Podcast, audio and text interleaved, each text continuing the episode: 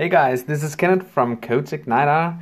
Welcome to another episode of Trainer Business Secrets. Um, I want to talk with you about the problems because most most people who get started as an entrepreneur of some kind don't really realize the real uh, the real real journey you're going through as an entrepreneur because it's not about you know uh, getting this like finding the key that magically opens up everything and suddenly you get become get to become a millionaire it's it's about solving problems. That's what it is. That's the big secret. So it's about constantly moving forward and solving one problem at a time.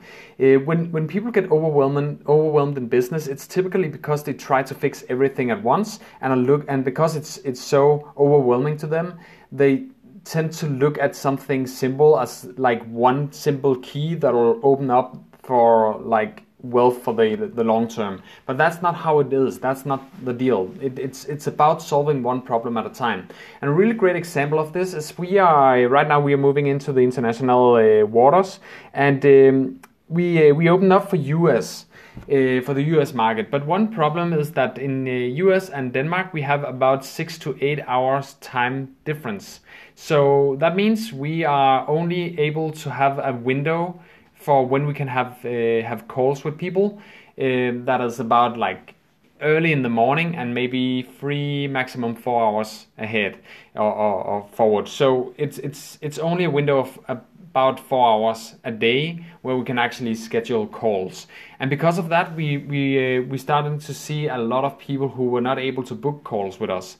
Um, so we spend a lot of energy and time trying to get people to uh, or, or trying to find new hours, new times. But normally that'll mean that means that it'll be really late uh, in the Danish hours and really really soon and early in the in the US hours. So it didn't really make sense for us to keep doing that in the long term. We need a sales rep in the in the US before that's that's something we can. Um, we can start work on. So instead, we uh, we decided to go for UK. So we uh, by doing that, we actually got more people to book the call right away, uh, which means less manual work and uh, and we can actually spend time on on helping people instead of trying to call people again and again and again. So we solved that problem but now we face a new problem which is people for some reason don't show up on the calls. Normally it's never been a problem in denmark. We have about 90% show up rate so it's it's like almost everybody shows up for the calls but for some reason we just can't get people to show up on the on the international market and it's not just in uh, in UK; it's also in US. Uh, we still have a bunch of calls from US, um, but uh, or leads registered for a call, but they can't. They uh, or yeah, sorry, booked calls, but they are not showing up.